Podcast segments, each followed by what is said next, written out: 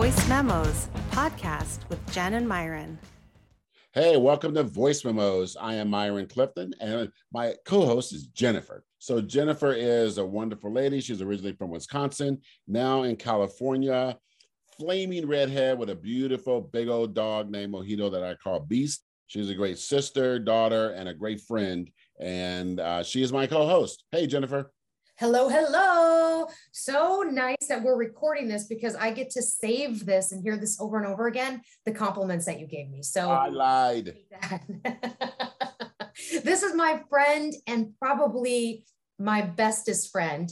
I've known Myron over 20 years. He is a published author. He is an amazing writer, highly intelligent. And one thing that I can really tell you about him that stands out is how he raises his daughter Leah.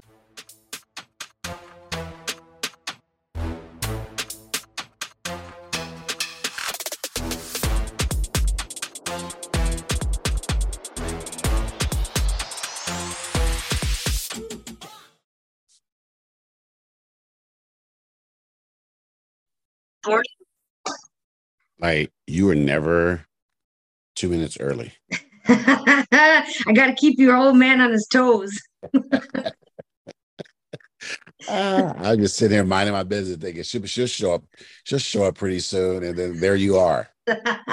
Asking you shall receive. Are you in your uh, attic or your bedroom? I am both because they're the same place. Okay. so, so I am because I am. Um, I have been washing my linen and towels um, and it was very it was getting very warm. And because i have all my um, i have four windows uh, in this room and i have these really wonderful shades that when i close them it is almost pitch black. Like it's so nice. And what's wonderful it, it, it then it also keeps out the heat. That's what's really wonderful. But anyway it's just really pleasant up here because also my daughter is here doing her school. Um, she's at school here online, and her best friend came over, and her best friend brought her do- brought her dog, and so basically, I'm running the delinquent's household. So, wait, so is that Zoe? Zoe, yeah, yeah, Zoe. so I told him that after my um after this podcast, we could meet in my dining in my dining room, which I call my coffee shop, but for them, I'm going to call it the quad. oh, sweet Jesus! I don't. Do they even know what that meant? yeah, because they rolled their eyes. um. So when you say you're washing your linens and your bed sheets, mm-hmm. Uh, it's this is hopefully my fingers are crossed. Nobody can see that. I'm assuming that this is a weekly task it is weekly. Okay. So I do my yes, I do my um my fitted sheet and my top sheet, and then my pillowcases. Okay. Whew. And then all the shower, face, and hand towels that I use for the week. I just I I get it all together and do all that stuff once a week at a time, like okay. just together. Like, does that meet your approval, Mofo? I was just thinking how I don't know if it's standard practice in uh, America's household that you wash your sheets once a week because if you don't, that is disgusting considering how often your skin flakes, how dirty you are, how you get, you know, it just it just needs right. to be clean. And I, you know, you know me, I'm a big fan of Howard Stern, and he has one of his uh, employees on there named JD, and JD hadn't washed his sheets for like a year. Oh my God. I said, do those things stand up and walk on their own? I mean, at, at what point, at what point does the sheet become sandpaper? And you're like, wow, I should really change this. And like a year. A year. And people were calling in. It was almost a standard. Like, why would I have to wash it? All I'm doing is sleeping in there. And I think, oh my God. So that is why now I'll ask, you know, since I didn't know that you were going to be saying that you're washing your linens, that this would that this is hopefully a standard practice because I mean, there might be times Ooh. in which I might do it twice a week just because yeah. I don't know, I'm, i want fresh, clean sheets. But I, yeah. I, I, mean, you can't even go to a hotel. I mean, let, us look no. at it this way. A hotel might right? not even be changing their sheets. And you know what? Like, and, and there's there's there's like two sides to the coin. One is I, I forget the exact percentage, but something like 30, 40, I don't know, percent of all our dust is just our skin. Exactly. Right? We, we shed skin now, and we spend those, you know, six to eight hours, five to eight hours per day in bed. We shed a lot. Oh. Right. And then, and then even when, even if we don't feel like we're sweating, like we're working out, sweating, we still do lose body moisture. Right. It's always coming off our bodies. And if we're in bed, it's going right to our sheets. Oh my god, and, and your mattress. Like I have to get mine mm-hmm. clean. I try to I try to get it clean every year, every couple of mm-hmm. years, mm-hmm. and it's been a little while, so I need to clean my mattress. And I don't know how comfortable I feel about you saying moisture.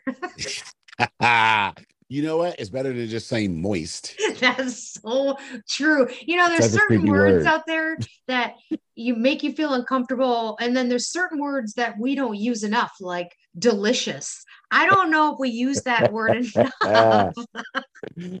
I agree with that. You know what?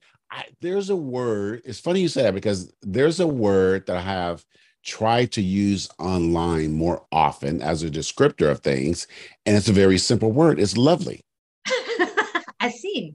I, I, think that's an underused word. Something can just be lovely. Like like love just turned into just either I love you, right? And and that's it but something can actually be lovely. So I'll use that. So lovely. And uh, you said something to me yesterday uh, in text message when you sent me a tweet about a gentleman walking around a park and saw an older gentleman and took him to Disneyland. I, I, think that was the I think that was one of the things. And you responded back with, it's so wonderful.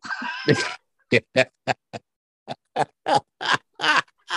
is such a great word. It is such a great word, you know, because, okay, look, here's a whole nother thing.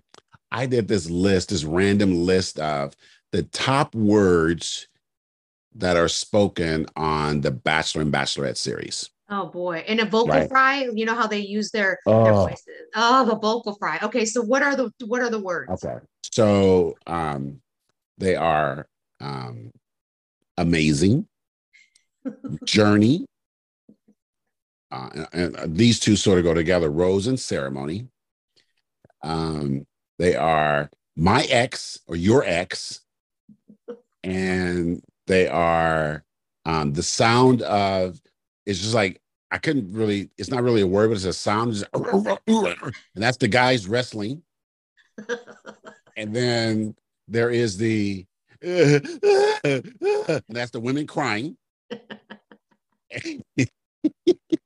and then the other one is just the exhale. like, like you like every show just has those words all the time. That's it.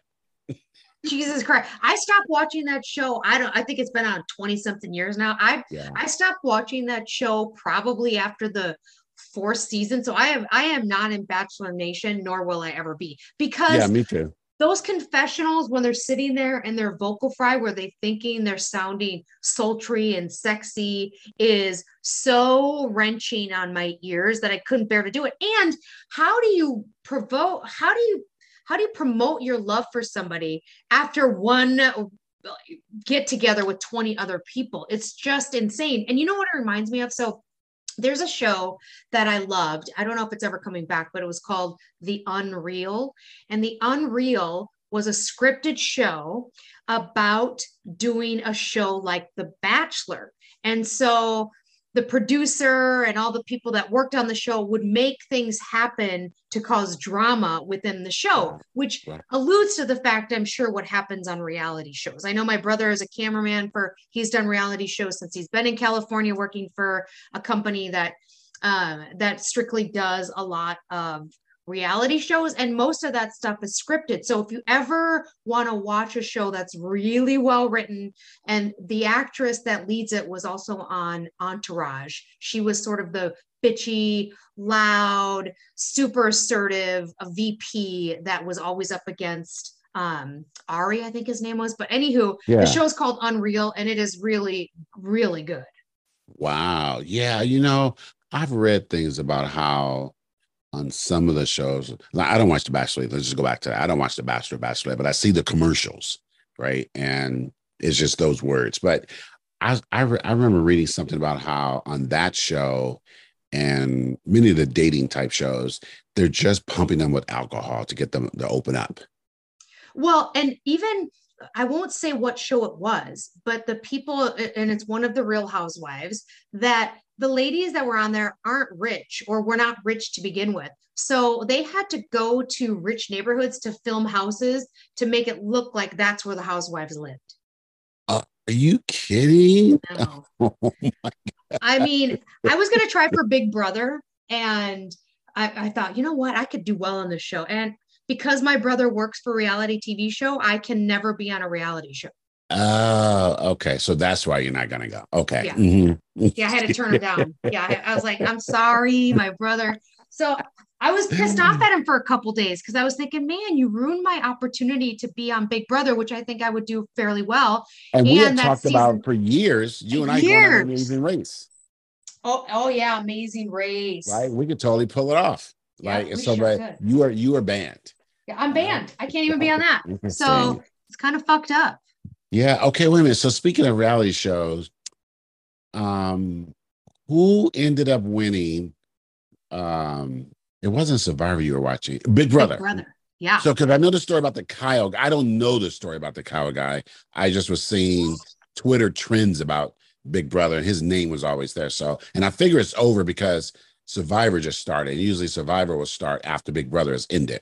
Yes. So it's good that you know the cycle. So, yes, Mm. it ended on Sunday, two hour season finale. And Oh. if you didn't watch it, anybody yet, or don't know, just pause this for a moment and come back or fast forward a couple minutes. But Taylor, the first African American woman, won Big Brother. And you know what's also interesting about that is that she was targeted for the first four to five weeks in the house for some unknown reason. And, and, she got put in situations in which people attacked her and had no validity to it. She did she was confused by it. So she won and let's top this off. They always do America's favorite um, house guest and Oh, she yeah. won that. Really? It was so good. So she Wow. won she won it all and it's it, she's the first African American woman to win Big Brother. I didn't know that. I thought I thought there was a winner like way like years and years ago, but I guess not. Hey, so who was who was she up against for the final vote? She was up against a fellow African American male.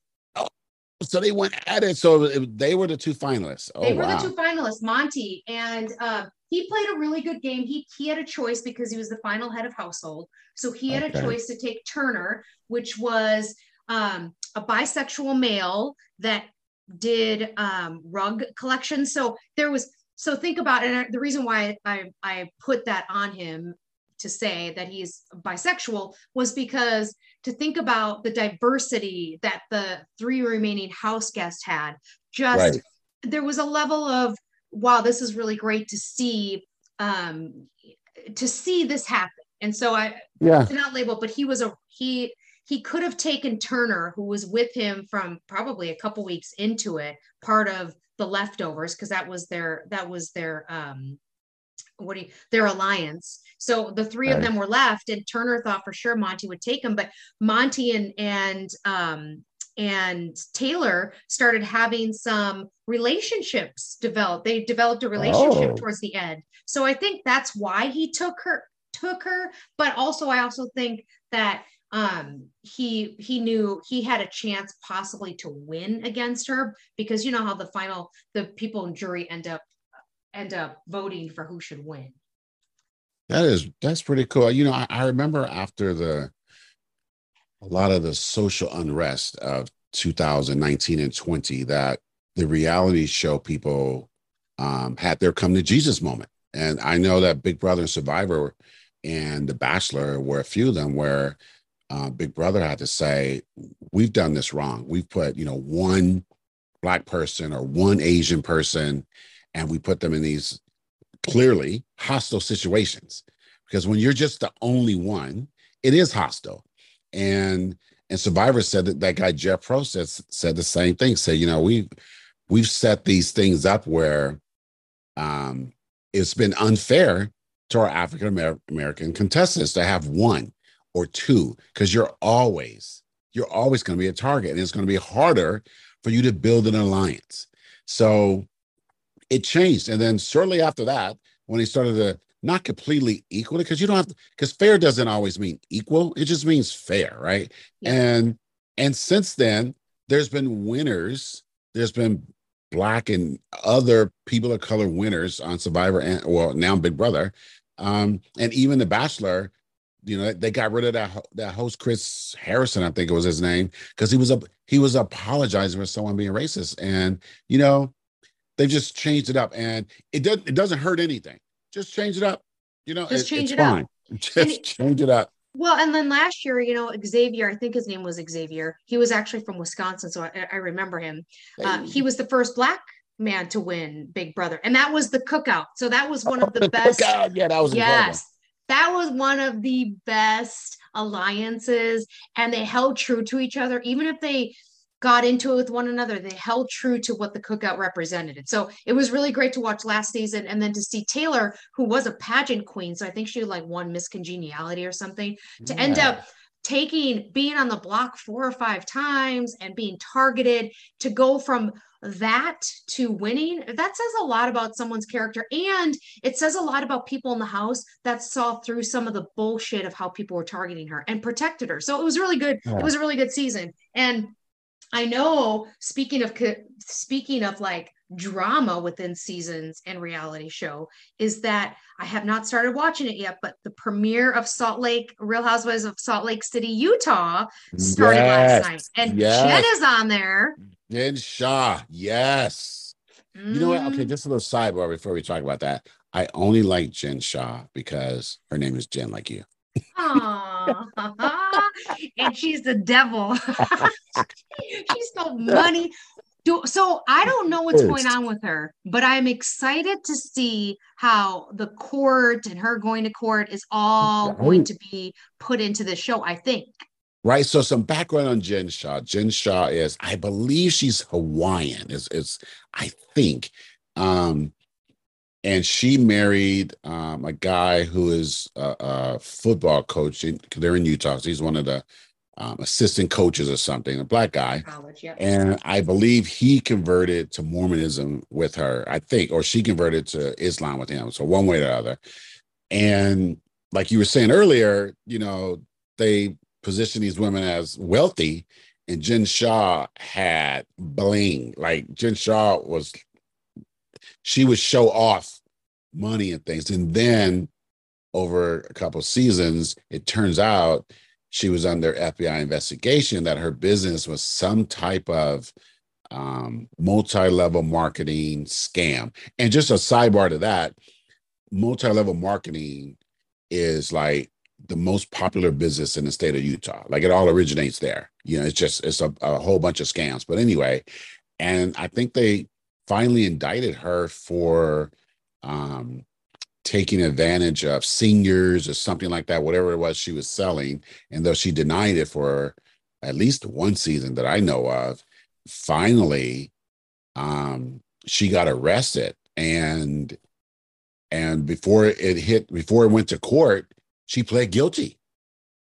I didn't know that she pled guilty. She pled guilty. Yes, she had been denying it all season last season and and just you know like strongly denying and getting her little crew on her side and then in the off season because i think she was facing like 40 30 40 years she pled guilty like she pled guilty so this season picks up after that damn Wow. Damn, it's gonna be good. So we'll see how it goes. I'm not a huge fan of Salt Lake City. I, I, yeah. I don't know. I'm sort of indifferent to it um, just like Dallas. So hopefully they'll never bring Dallas back. To me, that was one of the worst ones. But um, I'm into it just because of this level of drama. Like, how does she?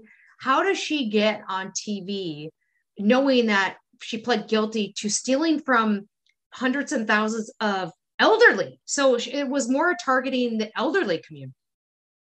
I, yeah, you know, I I don't know what she was selling. Um, because I, I just didn't pay attention because Ellie and my partner watches that. uh, she watches like all the housewives. And so I can't just have her watch sci-fi, fantasy, horror movies, and sports with me. I have to like try to watch some of the things she watches. So she watches two things. She watches Dateline and she watches Housewives. That's it. Just those two things. Wow. She's missing out on a world of amazing TV.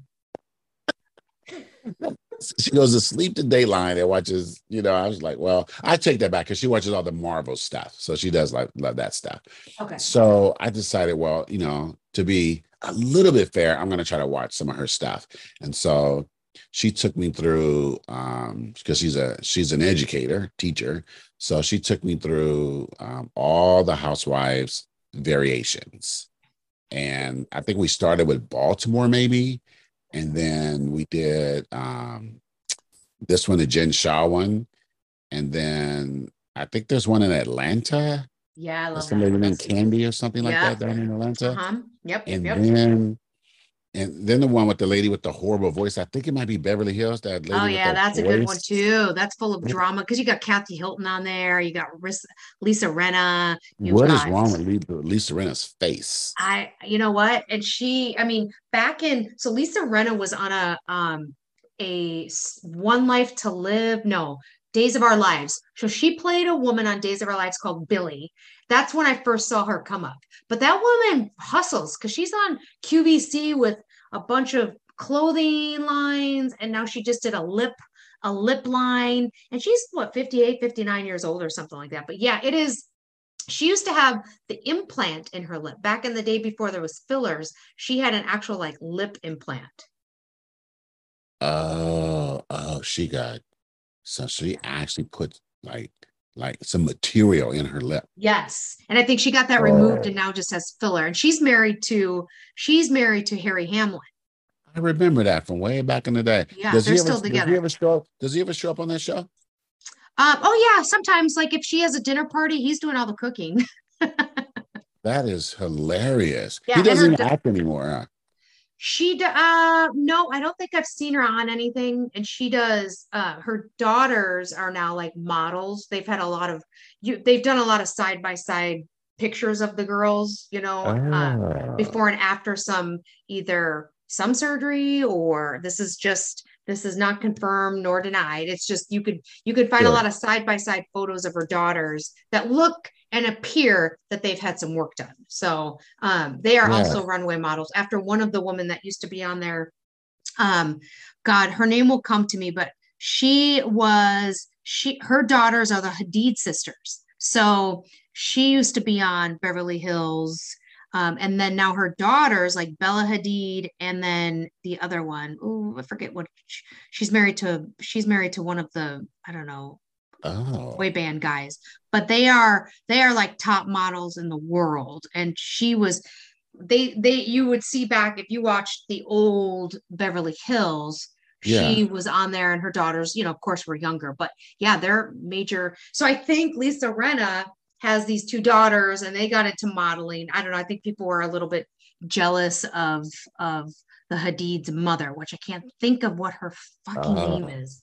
Um, I'm I'm sure someone's like listening to this or will be listening to this shouting her name because y- you never watched um you never watched the Real Housewives. no, not before like th- this year. So I only have like like maybe a couple of seasons of Baltimore, maybe um nothing in New Jersey or New York does anything like that. Oh, you know what? Well, maybe two seasons of Utah and maybe just half a season of um of Beverly Hills. And I think I've seen like some episodes of Dubai. Oh yeah, that I watched that one too. I, I'm not sure if I, I'd watch next season. And it's Uh. Yolanda Hadid. So it's Gigi and you probably heard about Gigi and Bella Hadid. They're they're like Yes. major supermodels. Yes. And Yolanda was a model too. So she, you know, um it, it was interesting to watch the come up of those girls and same story for them. Mainly, mainly Bella, her face has completely changed. I mean, she got a nose job, it's clear, and, and did some other things. So as I always tell you, we're not we're not um, ugly we're just poor hey, you know, speaking of celebrities, did you hear that Adam Levine story today or this week? Yes, I, I actually was on TikTok and Uh-huh. that's some Sumner or whatever her first name is. I I thought it was Summer, but there's a T in there. Uh, I saw her posting it and sharing, you know, DMs, and I thought to myself, first of all, what's the point of that? Like, what are you hoping to accomplish by ruining his life? And his wife is pregnant, and Yeah. you know, you knew damn well what you were getting into. Everybody knows that that Adam Levine is married to the top Victoria's Secret model in the world. And what is the if you know that, why would you even engage in conversation with him? That, yeah, that that's something. Yeah. He's Yeah. denied sexual intercourse or any sort of sex. He hasn't denied that he's crossed the line with flirting. So I don't know what eh, is- from a male perspective what your thoughts are on that. I to, i guess there's a level of you're sending inappropriate text messages telling and complimenting women on their bodies is a level of cheating for sure.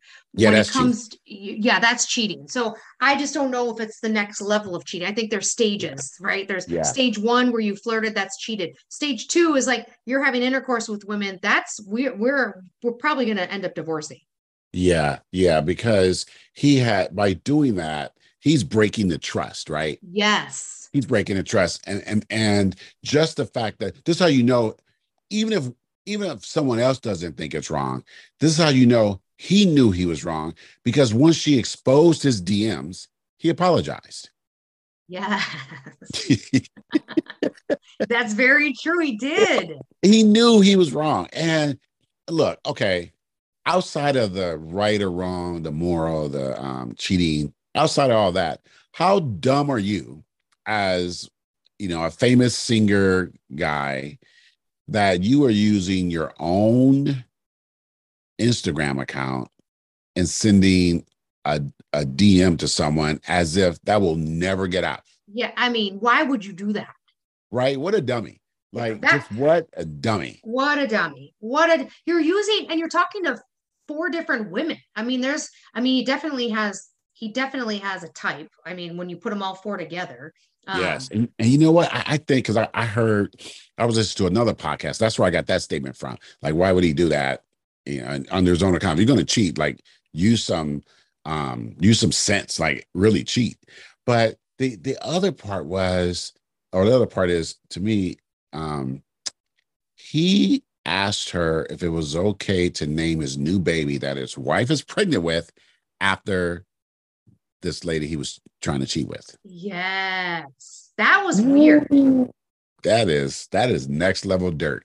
That's next level dirt. So I I don't know. I guess she's standing with him and you know they're moving forward. But you know, we've had that song and dance before where someone's standing next to you and doing what Yeah. needs to be done and also and they're divorced, you know, a year or two later.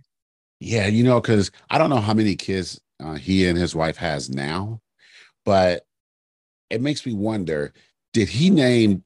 Did he suggest the names for the other kids? And who are the women? Oh my God. Who are the no, don't say that. He's gonna grow up, Daddy. Who'd you name me after? Well, you know what? I was on tour. I mean, but you just you hope, you know, when you you see relationships and you see Oh.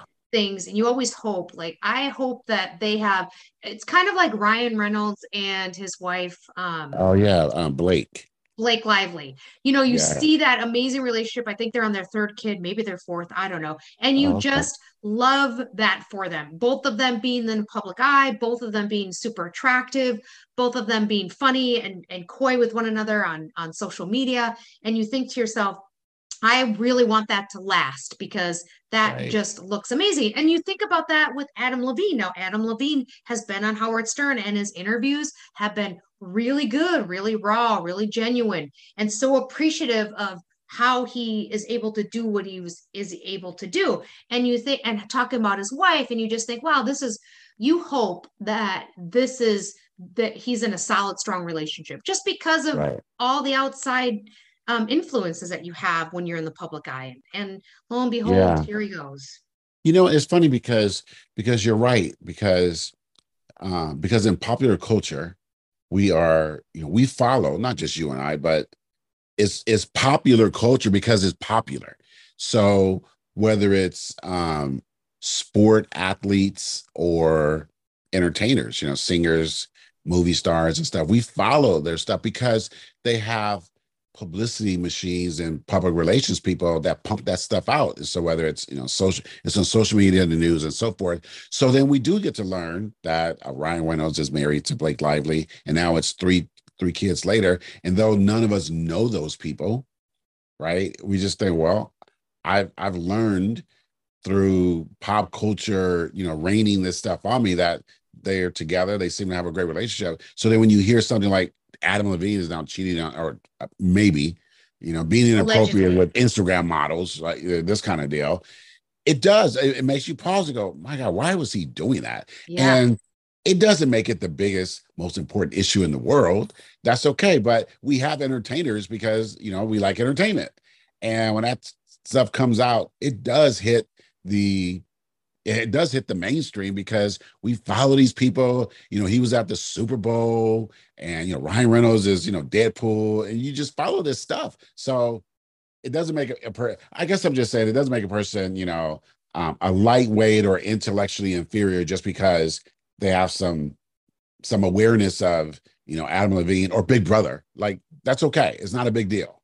Yeah, I agree. It's you know when you think about okay you think about the cheating you think about how you know even johnny depp and and and what's her face we don't of a name we don't say because you know leah can't stand her but um you think about how all this stuff comes to trial and specifically you and i've had some discussion recently about jeffrey dahmer and the dahmer uh, show on netflix a scripted show about jeffrey dahmer and evan peters by far. I love evan peters. He is insanely talented when it comes to acting. He's on every fucking season of american horror stories and he plays a different character every year and he is fucking so good and I, you know, that and and some people that listen to our podcast know that I grew up in in Wisconsin. So Brown mm-hmm. Deer, Milwaukee. I always say Milwaukee because everybody's familiar with Milwaukee. And I lived in Milwaukee when Jeffrey Dahmer was finally arrested.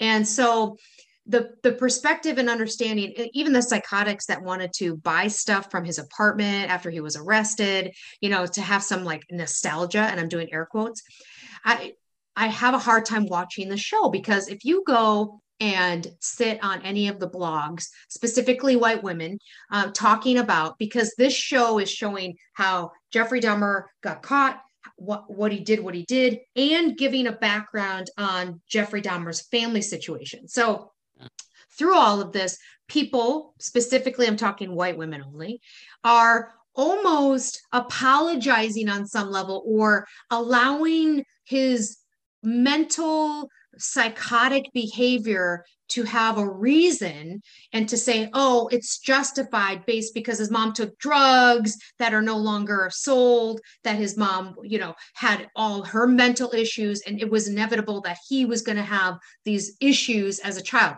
There is nothing that today that we that could justify the brutal attack of brown and black men, gay men, to justify the fact that he targeted a specific group, and you and I can get into that a little bit more, targeted a specific group and ate them.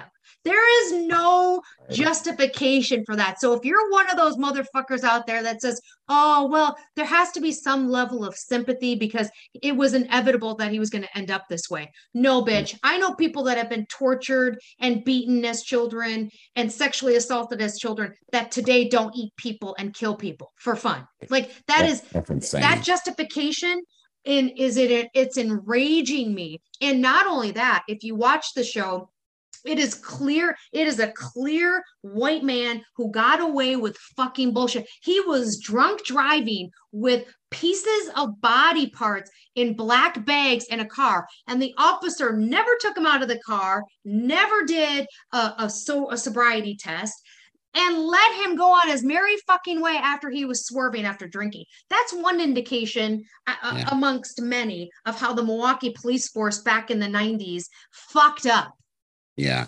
Well, you know, the one, and, and that's, that's all very well stated. And the, the, the one that really, all of them are bad. Like he, he ate people. I mean, look, that's I don't know what gets worse than that. You know, he, he ate people, and he didn't just eat black men; he ate black boys. Yes. Um, so the one time, the one 14 year old black boy that escaped and went to the cops, the cops took him back to Jeffrey Dahmer, and Jeffrey Dahmer said, "That's my boyfriend." And the cops gave the kid back to Jeffrey Dahmer. Jeffrey Dahmer ate him.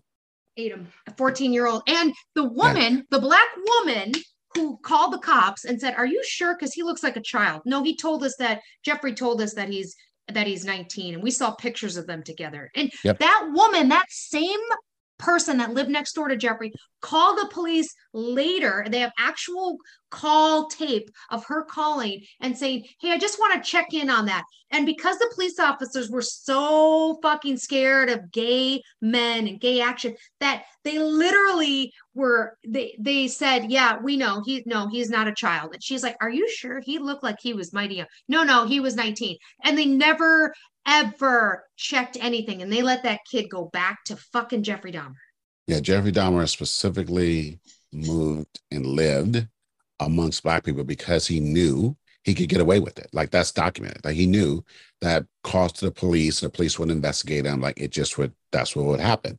And and I look, everything you said is right. Like the fetishization, fetishization of um, white male serial killers is really disgusting you know, because I've seen some of those message groups where they talk about how handsome he was and how alluring he was, and hey, he was ugly. Let's just let's put yes. it into that. And he ate people, and um, and they uh, like Netflix, and that the director Ryan Murphy is, is his name, and he has a lot of racial issues from the directing in his background, but yet they chose him for this story and he tells it through, like you said, Jeffrey Dahmer, his history, his family, and it totally erases the victims. So Jeffrey Ryan Murphy says, you know, we were very sensitive to the victims' families, and we wanted to get their uh, make sure their points of views were seen and heard. And they have a scene where one of the um, siblings, uh, you know, they recreate her in court when she's going off on Jeffrey Dahmer at his sentencing. Um, but two things to that. Uh, a black lady who worked on the staff of on the production, she said she had to quit because it was so hostile to black people on the production. It was that bad. And then multiple family members, families of the victim, multiple victims, family members have since spoken up saying they knew nothing about this. No one told them this was going to be on, you know, Netflix. No one reached out to them, and they said the trauma that they still go through, right? And every time these major media companies make these Jeffrey Dahmer documentaries, these specials, these recreations, they're being re-traumatized. And and they they say, and I believe this, they say, you know, it is ne- it is never considered you know, about our our trauma. These are our family members. They're talking about getting eaten, and you're just saying this or you're showing this all the time. And that he preyed upon black people, and you're never telling these stories from the victim's point of views. It's always let's worship at the feet of Jeffrey Dahmer, and it just it, it absolutely makes no sense. But you know what, Jen? I'm a, there's another special on Netflix uh, about Marilyn Monroe. Blonde, right? It's it called, called Blonde? Blonde.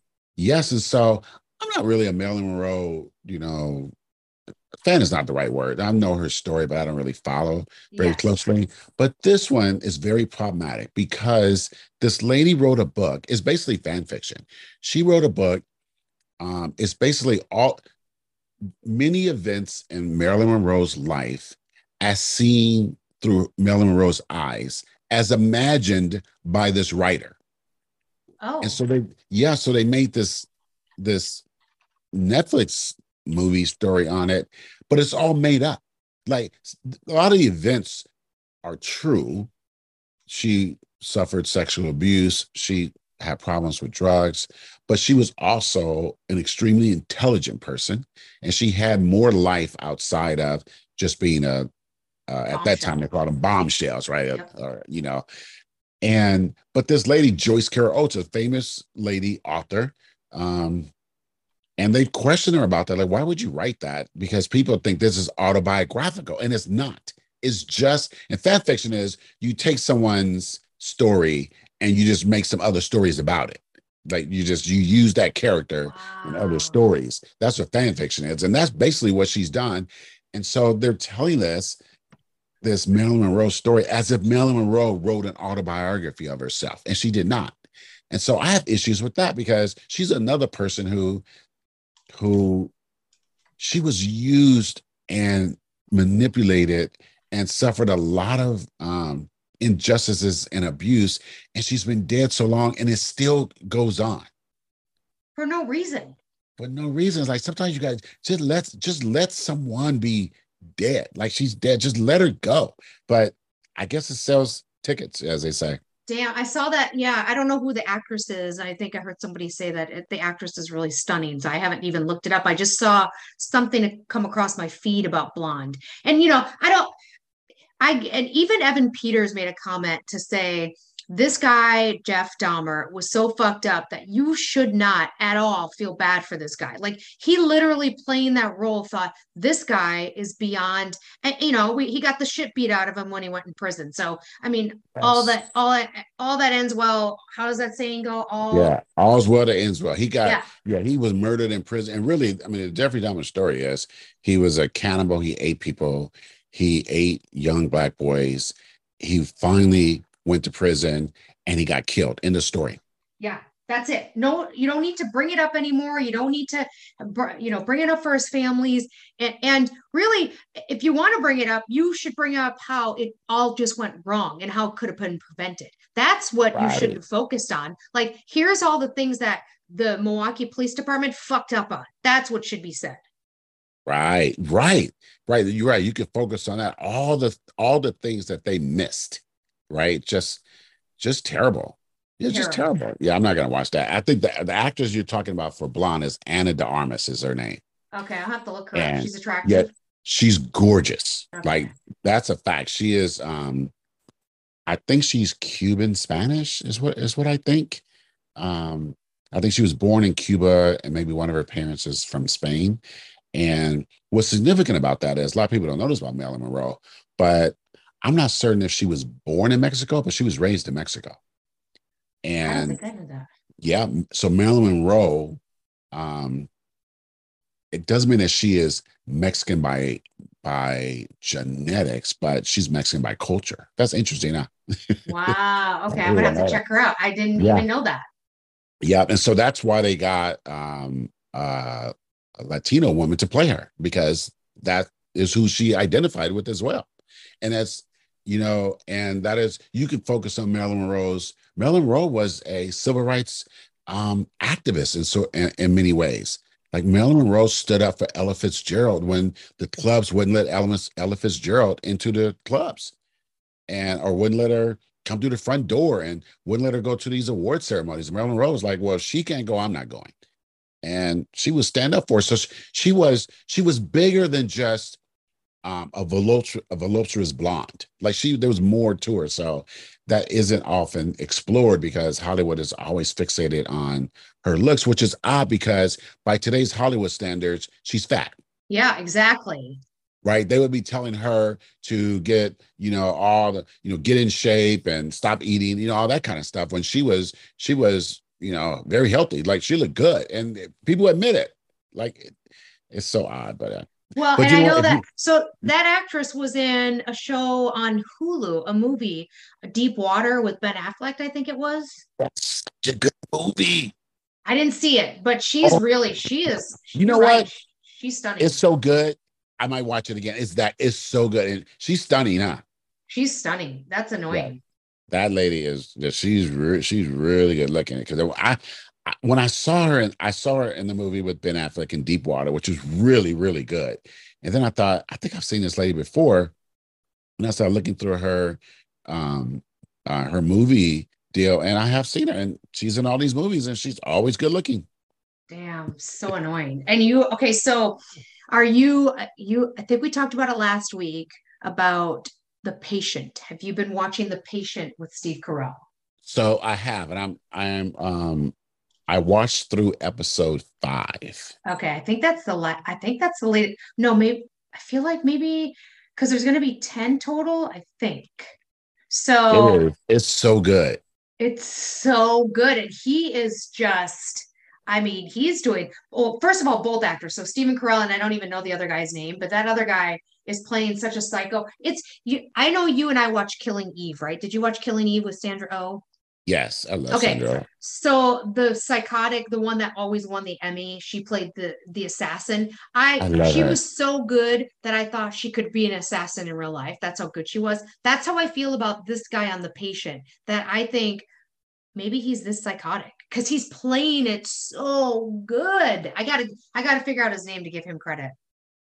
Wow, he um he is really good, and that show it's it's so funny because it's very low key, but then it has these it, and it has a couple little twists just through episode five, but then it has like a certain intensity because you really don't know what's going to happen, You don't. I'm like, Yeah, how is he gonna gonna get out of this? right? And so and so just for the listeners without any spoilers, Steve Carell plays a um, therapist, and he one of his patients um that he's he's in one of his patients is a regular visitor and at one point the patient decides that he's not getting the help that he wants from Steve Carell and so he takes drastic action. So then the show goes on from there. And it's not it's not an action movie or anything like that. It's just a setting and it's just it's it's really entertaining. It's really entertaining because you're trying to you know you see it through they switch perspectives because you see it through Steve Carell's eyes as the therapist, and he has his own issues he's dealing with, and then you see it through the patient's eyes, and you're like, "Well, this is crazy," but then you're just like, "Well, he is getting help." and the episodes are anywhere from 22 minutes to 30 minutes at the most. right? They, I mean, it goes by so quickly, and it's just like bonkers what's what's happening. But I did, I like. I think after our show last week, I thought, let me let me go see this show. And but then once I saw I saw that it was like you said, only 22 to 30 minutes, I thought oh, I, I could just binge this. And I did, but I binged it because it was that entertaining. Like it was fun, it was fun to go through. Yeah, it's so good. So And I don't know think- where this is, I don't know where it's going. Like I don't know where it's this going. I I keep thinking, how the fuck is he going to get out of this? So it's going to be interesting to see that dynamic. It's very, you know, same with Handmaid's Tale. So I I I don't know if you're all caught up. I'm in the middle, I think, of episode four or something. I think it's four, maybe it's I'm not four. caught up. Yeah, yeah. Um, and this Jodie Jodie is- Comer. That's what you're talking about. I love Jodie Oh, Comer. She's the yeah, the psycho. I love her. she played it so good i love her and sh- so this you know this handmaid's tale has taken a turn too and now i'm thinking how the fuck is this going to turn out because you know the uh, june is still just in you know she saw her daughter on the big screen because what's her face the the commander's wife was um uh, being public like they put the funeral his funeral all over the nation all over the world and so they didn't want her in Gilead anymore. So she has to stay in Canada where June is at. And she's going to be setting up like a post for Gilead to report on, like, to build relationships with other countries that are not America or AKA Yeah. Gilead. And so it's going to be so interesting because her and June are in the same city. Wow, that's Yeah. gonna be so good. Hey, so I want to clarify that that Marilyn Monroe thing. Marilyn Monroe was born in Mexico. She was born in Mexico. Yeah, so Wow, I didn't know that. Yeah, her parents were white, but they lived in Mexico. And she was born in Mexico and raised there for a great part of her life. And she identified as a as a Latina. Like that's who she was. But the movie studios, one of the reasons they dyed her hair blonde was you keep all that on the low key. Wow. yes. I didn't so- know that. Yeah, so I guess she wasn't um uh by genes Mexican, but she's born in Mexico and she was born into the culture. And so she would by all intents and purposes, she would she would she ident- she self-identified as Latina. So I'll just I'll say what she used to say. And then the, the studios were like not having that. And I think, you know, just a whole little sidebar, there are a lot of famous actors um pre say 1970 who have uh, who were um, Latina or Latino, and because Latino can be any color, right? They they span the color spectrum. Many of them just hid their um, for the sake of Hollywood and to um, assimilate and get jobs, they just hit that part. They just said that they that they were white. And Marilyn Monroe, was, hers is a little different, but she was one of them as well. And she didn't hide it. Like the studios forced it down, but she would embrace it when asked about it, and she would talk about different things. Crazy. I I don't think Isn't I ever. Wild? Yeah, I don't think I ever would have.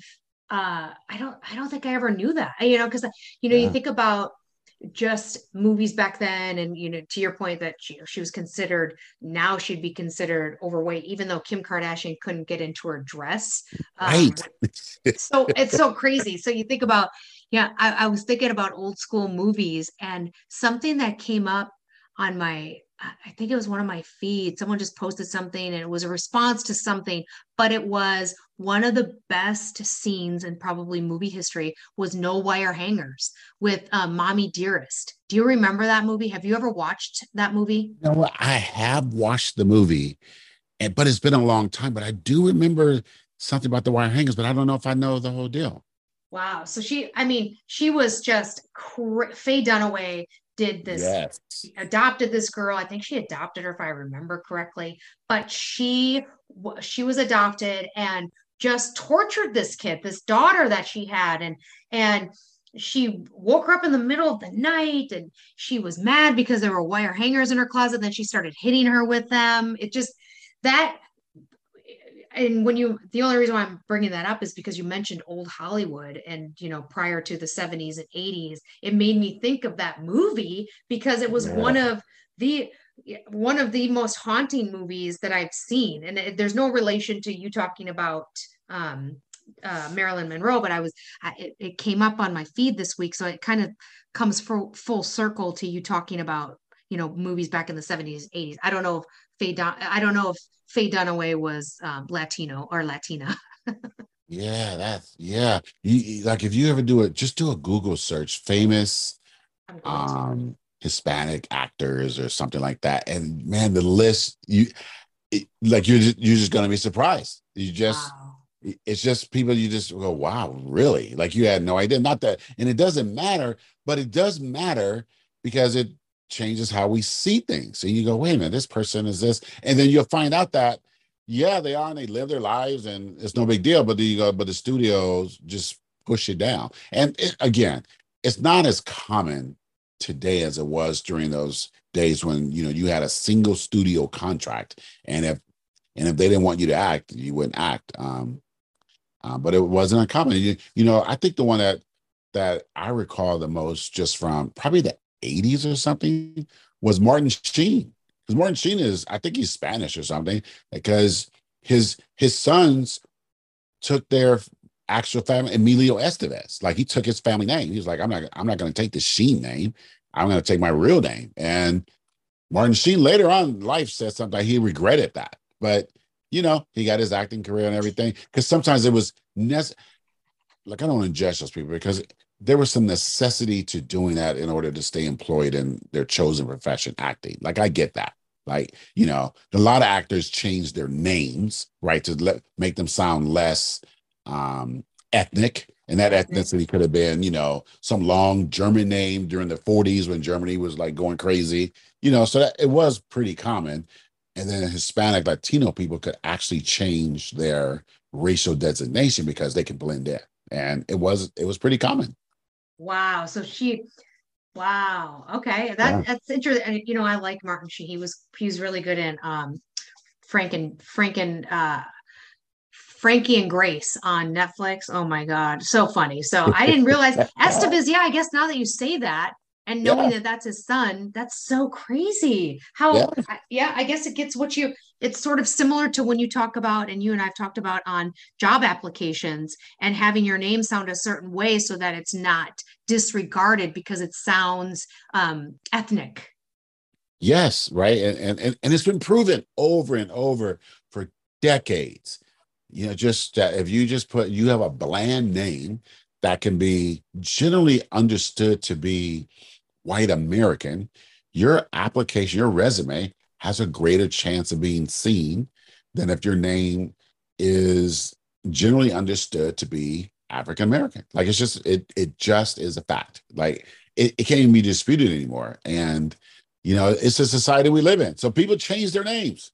They get stage names. That's where that whole term comes from. You get a stage name, make yourself um, more attractive to a broader spectrum of people. It's, it's That- not even. it's it's crazy because it also deems well when we talk about um, interest rates and getting interest rates and home mortgage loans that they've proven to say I've used this name on an application, then I had my neighbor do the same application, and we both got different interest rates with the same credit score, all of that, and it was based solely on the fact that their name. Yeah, and and there's a there's a big reckoning happening right now with home appraisers because home appraisers, you know, they walk into a house, they appraise it, and it's it has now been well. Look, we've always known, but the general public is getting awareness that when an appraiser appraises a home and they know that that home is owned by black people, they appraise it significantly lower than if that home is owned by white people. The same home, same neighborhood, same features, same everything, and it's significant. It's it's it's a it could be a hundred thousand dollars more. And so and so and there's been studies done on this and it's it's been in the news over the last couple of years. And the most prominent one was there was a whole investigation. It was a black lady in i think she was in philadelphia i want to say. She was a you know highly mm-hmm. accomplished probably like you know i think she was either a professor or whatever something like that. And her home got appraised and she was like i think my home is worth more than that so she got her best her partner because her partner was a white lady. She said, "Well, let's just take me out of the equation. Take all the pictures down that show there's black people here. Just put you." That and the appraisers came back, and it was it was worth a hundred thousand dollars more.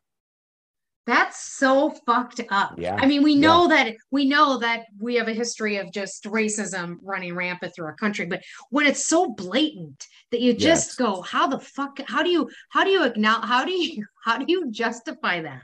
Yeah, and then you know, and, and, th- and th- this is where the the historians, the sociologists, the the people who then say, now imagine that one lady.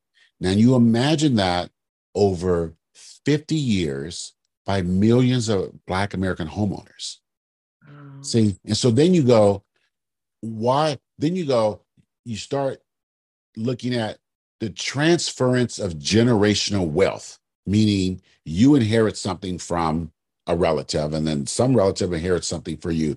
Now you imagine, uh, okay, I'm 58. So imagine 58 years of black homeowners' homes being significantly undervalued um, across millions of people for 58 years. Where does all that revenue go? Well, we don't know all that money, all that wealth, but where we, we know where it doesn't go, it doesn't go to the next generation of black people. That's so that's what's called the the loss of generational wealth because then the next generation is starting off significantly less uh, with with significantly less finances than the than they should. So they're having to make up that ground, and then the next one has to, and it just continues. And you now you're looking at, you know, we we have millions of American homeowners who are black people, like millions, and just look at 58 years of the home, the homes being undervalued, right? And then, the, like you just said, the interest rates are higher, so you're paying more, so you're losing on both ends. And then you multiply that by just tens of millions of people and homes. And it is significant. Um look you can you can get into a whole discussion just around losing generational wealth and the impact that has on people right now. And then it'll have impacts on people in the next generation. So if that lady had taken that offer it sold her house for it was like $130000 less well, that's $138,000 that she doesn't get. And she can't, if she and her partner had kids, you know, they, they don't get that. And then maybe she can make it up, but mo- but we know that you don't because we have the statistics that show that, you know, that the average white household's net worth is this number and the average black household net, net worth is this number and it's significantly lower. So we know that. So um, that is why, for example, when President Biden was um, doing the student loan relief plan, and it's still happening right now, that is why uh, 80% of the student loan relief was going to people that made that didn't make a lot of money because it's not the same. If you are wealthy and you go to the gas station and pay $5 a gallon for gas, that's one thing. But if you are already poor and you're paying $5 for gas, that $5 for gas is significantly harder on you than it is on that on that wealthy person. It doesn't mean that the wealthy person doesn't like $5 a, a gallon for gas, but that $5 is not hurting them. Whereas that $5 is hurting that poor person every single day. So ah. this is what I said earlier in the call. Fair doesn't always mean equal.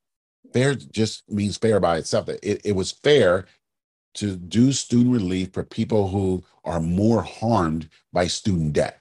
Right. Yeah. You start there. You you help people who need the most help. So anyway, that's a whole other discussion. But Yes. yeah. I mean, I, we're already we're pretty close to an hour right now. I mean, we we covered a lot today, so we're supposed to go shallow. That I mean, that's a lot to absorb. And if you listen to this podcast and you have any feedback or want to share your insights, we're always welcome to it. You know, you can find me at Jen Van and Veg on Instagram. Some of you have my my mobile number that you can reach out to and and, and share your insights. And um, Big Button a Smile on TikTok, along with the Redheaded Vegan on Twitter. I don't have any books like my partner here does. So, Myron, where can mm-hmm. they find you? Find me on Twitter at Myron J. Clifton. My Amazon page has all nine, ten of my books or everything. My hot one right now is um, Jamal's Incredible Adventure in the Black Church. It's about a coming age story, a 17 year old boy who um, lives with his aunt and uncle, and his uncle is also his pastor. And you see his life in, in and out of this black church through a 17 year old's eyes. So it's very, uh, it's, it's, a very wonderful, uh, uplifting, uh, sometimes um, um, uh, fun, but sometimes also emotional story. But I, I think you'll enjoy it. Find me on uh, Facebook, Instagram, TikTok. It's all variations of Myron Clifton or Dear Dean. Um, listen to, thank you for listening to our show. Share it, review it, uh, give us some feedback, give us some topics you want us to talk about. We try, we stay shallow, but every now and then we go a little deep on some things. So, and we're here once uh once a week. And you know, what show is this? Is this number 26, 27? Where are we? Um, I feel like maybe it's 24. Okay, we are getting up there. Yeah, 24 because I think at 25 we're going to do 25 things that we hate. Ooh, I can't wait. so ask your partner slash girlfriend um, what episode we're on so that we can prepare for our top 25 things we hate because oh. I got a good response from that. And you know what? I have a lot more. Okay, so so will it be my top 25 and then your top 25, like two separate lists? Yes. Perfect. Okay. Yep. Okay. Perfect, I get perfect, perfect. look. I got 25 things I hate on the top of my tongue every day right now. I could go through that list at this very moment as someone's pulling up their garbage pail. That drives me fucking. I hate when people pull up their garbage pail. It drives. Me. God. Uh, okay. I see you same time next week. Okay. I love it. Okay. Bye. Bye.